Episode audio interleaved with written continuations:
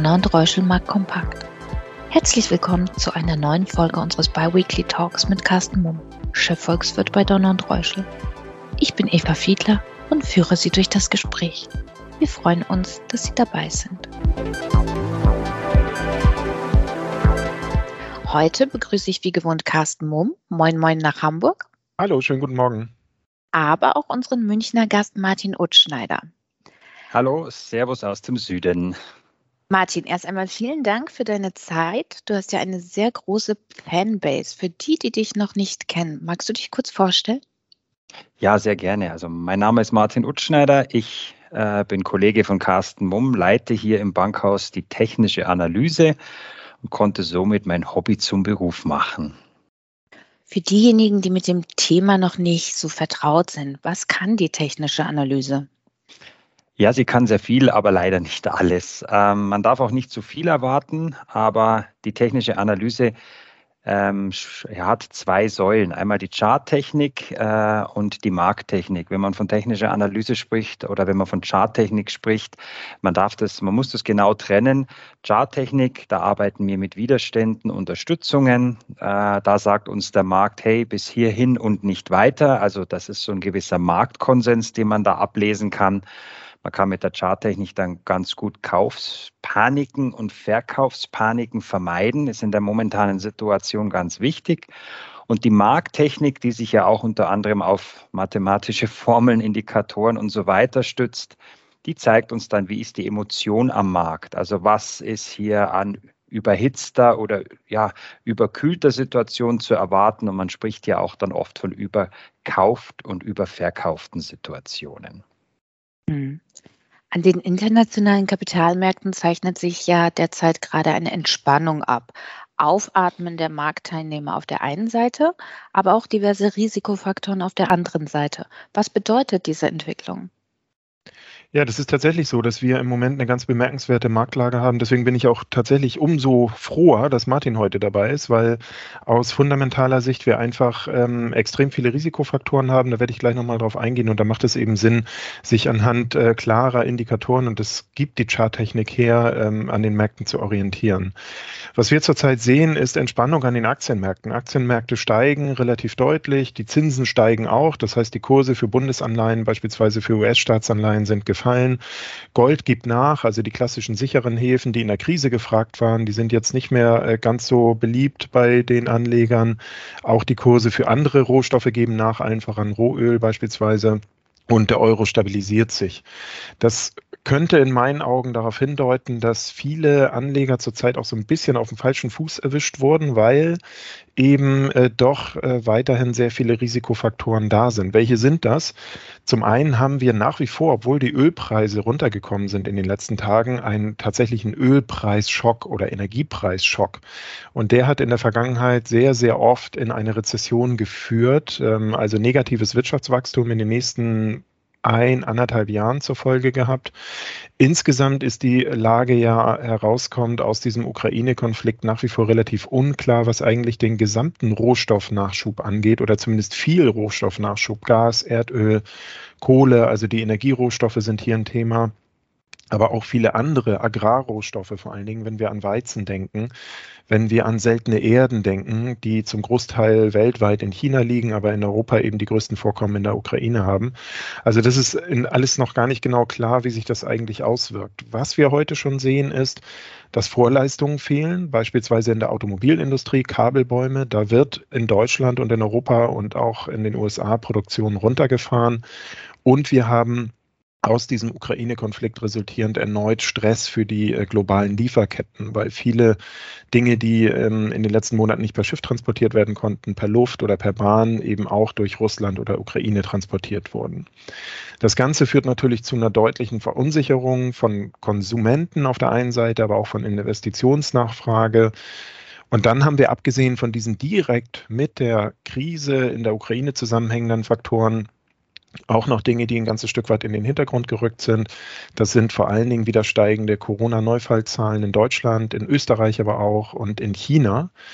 Und dann haben wir natürlich noch den Faktor, der am Jahresanfang die Märkte belastet hat, nämlich die Geldpolitik und die damit zusammenhängt die Perspektive weiter steigender Inflation. Und die Inflation wird ja gerade weiter angefeuert durch den Energiepreisschock. Und damit äh, läuft einfach die Geldpolitik Gefahr, möglicherweise zu stark zu bremsen durch äh, Zinserhöhungen, beispielsweise in den USA, in einer Phase, wo es wirtschaftlich ohnehin krisenbedingt schwächer geht. Und dafür gibt es ein Indiz, das ist in der Volkswirtschaftslehre ähm, sehr stark beachtet oder auch bei Kapitalmarktteilnehmern sehr stark beachtet, das ist die Zinsstruktur. Also die Differenz zwischen Renditen im zehnjährigen Bereich beispielsweise in den USA und Renditen im zweijährigen Bereich. Und die ist mittlerweile ziemlich flach. Also diese Differenz ist ziemlich gering. Sollte diese Differenz negativ werden, dann hätten wir eine inverse Zinsstruktur und das wäre ein relativ deutliches Zeichen auch für eine wirtschaftliche Abschwächung. Also mein Eindruck ist im Moment, dass ganz viel Hoffnung im Markt ist, ähm, wegen der fehlenden Fortschritte der russischen Offensive, wegen Verhandlungen, die laufen zwischen Ukraine und Russland. Ähm, es gibt ja auch vorsichtige Anzeichen äh, möglicher Kompromisse, aber dass doch zurzeit eben viele dieser genannten Risikofaktoren äh, nicht genügend Beachtung finden. Hm. Was bedeutet das aus charttechnischer Sicht für Euro, US-Dollar und den DAX, der ja gestern die wichtige 14.000er-Marke angetastet hat? Ja, ich fange mal an mit unserem liebsten Kind, dem DAX. Der DAX scheint heute so einen Befreiungsschlag zu versuchen. Ähm, der DAX hat ja momentan so einen Dreifach-Abwärtstrend. Also selbst wenn wir heute über die 14.115, also nicht die psychologisch oder optisch wichtige 14.000, sondern wirklich über die 14.115 ähm, was wir jetzt auch äh, in der Eröffnung gemacht haben oder gesehen haben, hier auch nachhaltig bleiben, dann ist eines äh, klar, wir bleiben weiterhin in einer übergeordneten Abwärtstendenz. Also dieser übergeordnete Abwärtstrend ist deswegen weiterhin intakt. Und deswegen muss man jetzt ganz genau schauen. Und hier sieht man auch das Zusammenspiel der Chart oder der technischen Analyse mit der Fundamentalanalyse. Wir haben heute Abend die FED-Sitzung und natürlich ist das heute ein ganz klares Warten auf die FED. Ähm, der DAX äh, gibt hier so ein kleines Signal, dass er sich erhofft, ähm, dass seitens der FED hier der vorgegebene Kurs wohl weitergefahren wird. Aber man muss jetzt erstmal zusehen, denn beim DAX ist die Charttechnik zwar auf den ersten Blick heute sehr, sehr freundlich. Wir haben Plus im Moment von über zwei Prozent zum gestrigen Schlusskurs. Wir haben auch ein sogenanntes Eröffnungsgap, wie man das so schön nennt. Aber die Indikatoren sind nach wie vor divergent. Also hier ist nach wie vor große Unsicherheit im Markt. Und ja, es ist, wie Carsten vorher beschrieben hat, es gibt die einen, die zum Teil sehr euphorisch sind. Es gibt aber auch sehr viele Pessimisten und es gibt dann noch so diese goldene Mitte. Für den DAX bedeutet also der heutige Handelstag und egal wie die FED sich heute äußern wird, weiterhin ja, Risk, äh, Risk on, also es ist weiterhin im Abwärtsmodus. Wir haben eine leichte Erholung jetzt. Ich vergleiche das mal so. Ich habe vorher von einem Dreifach-Abwärtstrend gesprochen. Wir sind gerade von der ja, seit Januar von der ersten in die dritte Liga abgestiegen und wir testen gerade den Wiederaufstieg von der dritten in die zweite Liga. Also so kann man das ungefähr bildlich fassen. Das ist eine schöne Momentaufnahme, aber so richtige Befreiung sieht man jetzt heute noch nicht, vor allem weil es ist zwar der Markt noch sehr, sehr jung oder der Handelstag sehr, sehr jung, wir auch schon wieder eine sogenannte Black Candle, also eine schwarze Kerze sehen. Das heißt für den Anleger, er schaut jetzt auf den DAX, sieht ein Plus von 2,01 Prozent, freut sich. Das ist aber der Unterschied des jetzigen Kurses des DAX zum gestrigen Schlusskurs. Die Tagestendenz bislang trotz Opening Gap ist die letzte, die erste halbe, äh, die erste Viertelstunde, Entschuldigung, negativ. Und solche Gaps werden ja zu einem sehr hohen prozentualen Anteil immer wieder geschlossen. Also wenn da heute nicht die Anschlusskäufe kommen und die Stochastik weist nicht darauf hin, die Stochastik ist ein Kurzfristindikator und die ist im Moment überkauft. Das heißt, wo sollen die Anschlusskäufe herkommen? Und jetzt könnte es sein, dass es sogenannte Island Reversal Gefahr droht, sprich das Gap, das wir von gestern auf heute eröffnet haben, könnte dann auch, wenn die Anschlusskäufe ausbleiben, sich schnell wieder schließen und dann ist die große Enttäuschung wieder da. Beim Euro ist es so, der Euro ist nicht nur im Abwärtstrend, sondern der Euro ist in einer Abwärtsdynamik angelangt. Also wir hatten hier mal vor einiger Zeit das Tief bei knapp 1,08. Ähm, ich denke mal, das werden wir auch wieder sehen können, denn wir haben von der technischen Konstellation her im Moment ein Unterhandeln des Abwärtstrends. Also Der Euro ist aus seinem Abwärtstrend nach unten zuletzt ausgebrochen, testet jetzt die Wiederkehr in diesen Abwärtstrend. Also man hört schon an, dem, an, den, an den Worten, die ich hier verwende. Also selbst wenn wir jetzt einen Cent dazugewinnen auf 1,10 oder zwei auf 1,11, ist auch hier die übergeordnete Abwärtstendenz weiter intakt. Und für den Euro bedeutet es auch für die nächste Zeit für die nächsten Wochen wirklich schwieriges Umfeld. Und wenn wirklich heute eine Zinserhöhung kommt, dann ist auch der Zinsspread weiter ausgeweitet. Die Renditen weitens, ähm, ähm dehnen sich weiter aus zwischen USA und Europa. Und das kann natürlich für den Euro nicht ja, äh, der Euro kann dadurch nicht beflügelt werden, sondern das sind natürlich alles schlechte Vorzeichen, die durch die übergeordnete markt- und charttechnische Konstellation dann nur noch ja, einen, einen Weg kennen und der ist im Moment leider nach unten. Und wie gesagt, das Ziel 1,08 äh, aus kurzfristiger Sicht ist da absolut möglich. Hm. Du schreibst auch in deiner TA, dass sich bei Gold und Silber eine Schulterkopf-Schulterformation gebildet hat. Kannst du das noch etwas näher erläutern?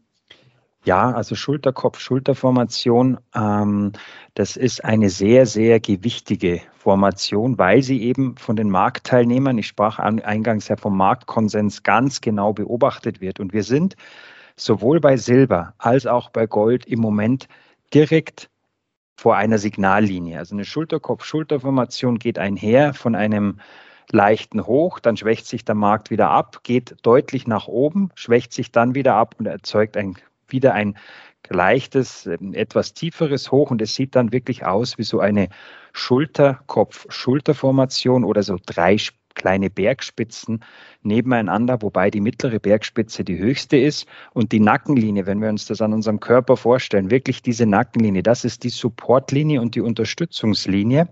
Und der Abstand zwischen Nackenlinie und Scheitel, wirklich sich vorstellen, man hat einen Mittelscheitel oder hier oben ähm, bis der Abstand bis zur Schulter, bis zur körperlichen Schulter ist dann auch der Spiegel nach unten. Das heißt, wenn wir diese Nackenlinie, die bei Gold bei 1922 verläuft, jetzt reißen, nachhaltig reißen, also zumindest im Stundenchart oder im, im Schlusskurs des Handelstages, dann haben wir ein Rückschlagspotenzial, wie gesagt, gespiegelt Nackenlinie bis zum Scheitel.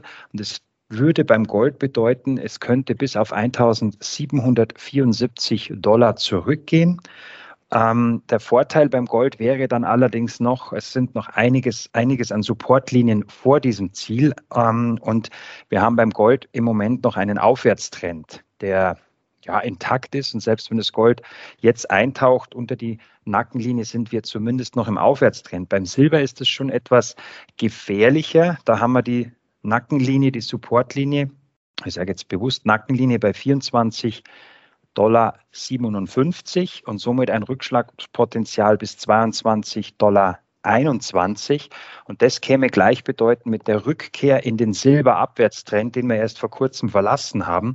Also beide Edelmetalle, so gut die mittel- bis langfristigen Aussichten weiterhin sind. Also wir halten weiterhin beim Gold beispielsweise Kurse um die 2200 bis 2500 für möglich. Aber kurzfristig sollte man hier, wenn man kurzfristiger Gold- und Silberanleger ist, ähm, seine Sicherungen ziehen und wirklich diese Schulterkopf-Schulterformation im Auge behalten. Denn eins ist klar, und das ist auch empirisch statistisch nach äh, nachvollzogen worden. Schulterkopf-Schulterformationen, wenn sie ausgebildet sind, wenn sie das Signal bestätigen, haben eine Eintrittswahrscheinlichkeit von 83 Prozent. Hm. Schauen wir nochmal nach China. Du sagtest ja bereits, Carsten, dass die Neufallzahlen wieder steigen und eine verschärfte Pandemiesituation herrscht. Mit welchen Auswirkungen müssen wir rechnen? Ja, das kann man tatsächlich äh, erkennen. Wir haben für chinesische Verhältnisse extrem hohe Neufallzahlen sogar. Und wir haben mittlerweile die Situation, dass wieder einige Millionenstädte von äh, drastischen Lockdowns betroffen sind. In China fährt man ja nach wie vor die sogenannte No-Covid-Strategie. Und es sieht im Moment äh, so aus, als wenn diese Strategie für China nicht gerade zum Guten gelangt im Moment. Äh, das Problem ist, dass wir in China relativ geringe Impfquoten haben und vor allen Dingen, dass die äh, genutzten chinesischen Impfstoffe offensichtlich relativ relativ schlecht gegen die Omikron-Variante wirken, die jetzt auch in China maßgeblich ist. Und das erhöht insgesamt natürlich das Risiko für für Nachfrageeinbrüche, also Menschen, die von Lockdowns betroffen sind. Und wie gesagt, das sind in China mittlerweile schon wieder Millionen. Die äh, müssen natürlich ihren Konsum runterfahren. Das erhöht die Gefahr, dass erneut Lieferketten unterbrochen werden, wenn beispielsweise Containerterminals in China betroffen sind von Lockdown-Maßnahmen. Und, und das sind tatsächlich auch schon Nachrichten, die wir gehört haben aus der Automobilbranche von Tesla oder VW beispielsweise. Es werden in China auch Fabriken zurzeit wieder geschlossen aufgrund der Corona-Restriktionen. Jetzt haben wir gestern gerade sehr sehr, sehr überraschend positive volkswirtschaftliche Daten für den Februar vermeldet bekommen aus China. Industrieproduktion, Anlageinvestitionen, Einzelhandelsumsätze, die waren beide oder die waren alle drei außerordentlich positiv, sind also sehr, sehr stark, stärker als erwartet auch gewachsen. Das ist in meinen Augen allerdings eine Momentaufnahme, wie gesagt, Februar. Ähm, sicherlich auch noch dadurch unterstützt, dass die Olympischen Spiele stattgefunden haben in China. Und ich gehe davon aus, dass also diese Makrodaten, diese volkswirtschaftlichen Daten ab März bei der nächsten Veröffentlichung dann wieder ähm, relativ schwächer ausfallen, eben vor allen Dingen vor dem Hintergrund dieser Corona-Situation. Was man allerdings erkennen kann, ist, dass in China die Regierung äh, wieder maßgeblich unterstützt, schon seit längerem von geldpolitischer Seite.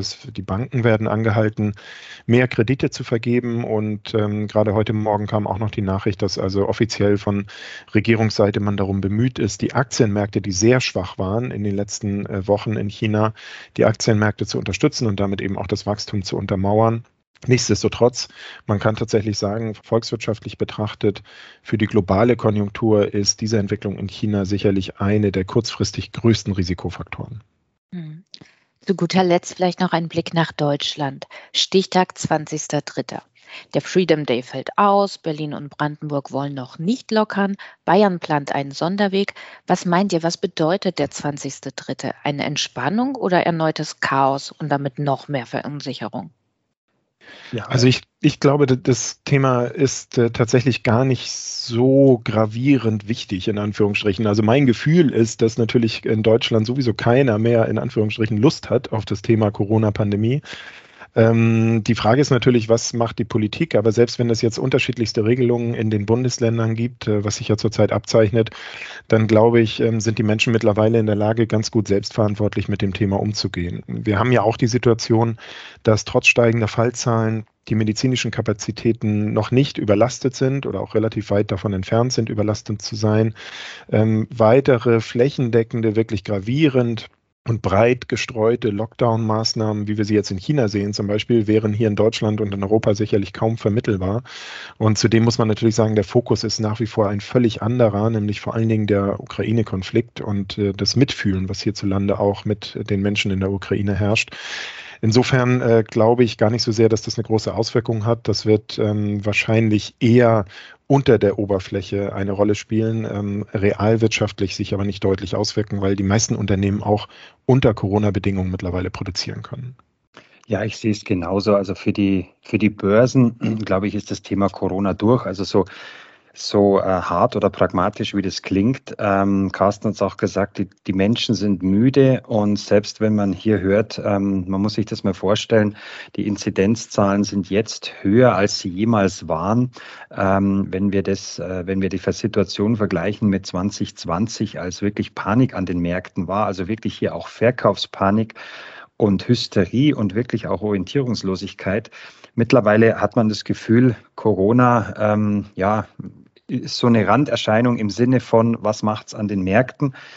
Ich bin auch gespannt auf den 20.03. Ähm, die Politik, äh, denke ich mal, weiß, dass sie, wenn sie zu viel wieder den Menschen auferlegt, äh, viel Enttäuschung äh, und Resignation verursachen könnte. Ähm, weil, wie gesagt, vor einigen Zeiten hieß es ja noch, die Inzidenzzahlen sind nicht entscheidend, sondern die ja, die Belastung oder Überlastung des Gesundheitssystems. Und da gibt es ja mittlerweile auch schon Statistiken, dass die gar nicht so überlastet war, wie es immer so ähm, im allgemeinen Konsens war. Von daher muss man da seitens der Politik auch wirklich jetzt vorsichtig vorgehen, um eben die Menschen nicht zu enttäuschen, zu resignieren. Denn eins ist klar, ähm, Eva, du weißt es, ich wohne an der österreichischen Grenze und wenn man darüber sieht, die Leute lechzen nach Freiheit, die Le Leute wollen wieder, die, die wollen wieder die wollen wieder Freiheit haben. Und ähm, das ähm, ist ganz klar in den Köpfen drin. Aber für den Markt, ob für den DAX oder für die internationalen Märkte, glaube ich, äh, hat der 20.3. eine untergeordnete Auswirkung. Das werden wir an den Märkten am 21.3. nächste Woche überhaupt nicht spüren. Vielen Dank. Ich glaube, dem kann man voll und ganz zustimmen und einiges klingt ja auch sehr positiv. Ich freue mich auf die nächste Folge in zwei Wochen. Ich freue mich ebenso. Tschüss. Vielen Dank fürs dabei sein dürfen und allen einen schönen Tag. Ciao. Danke für Ihr Interesse. Seien Sie in zwei Wochen gerne wieder dabei. Ihr Donner und Reuschel, Markt Kompakt Team.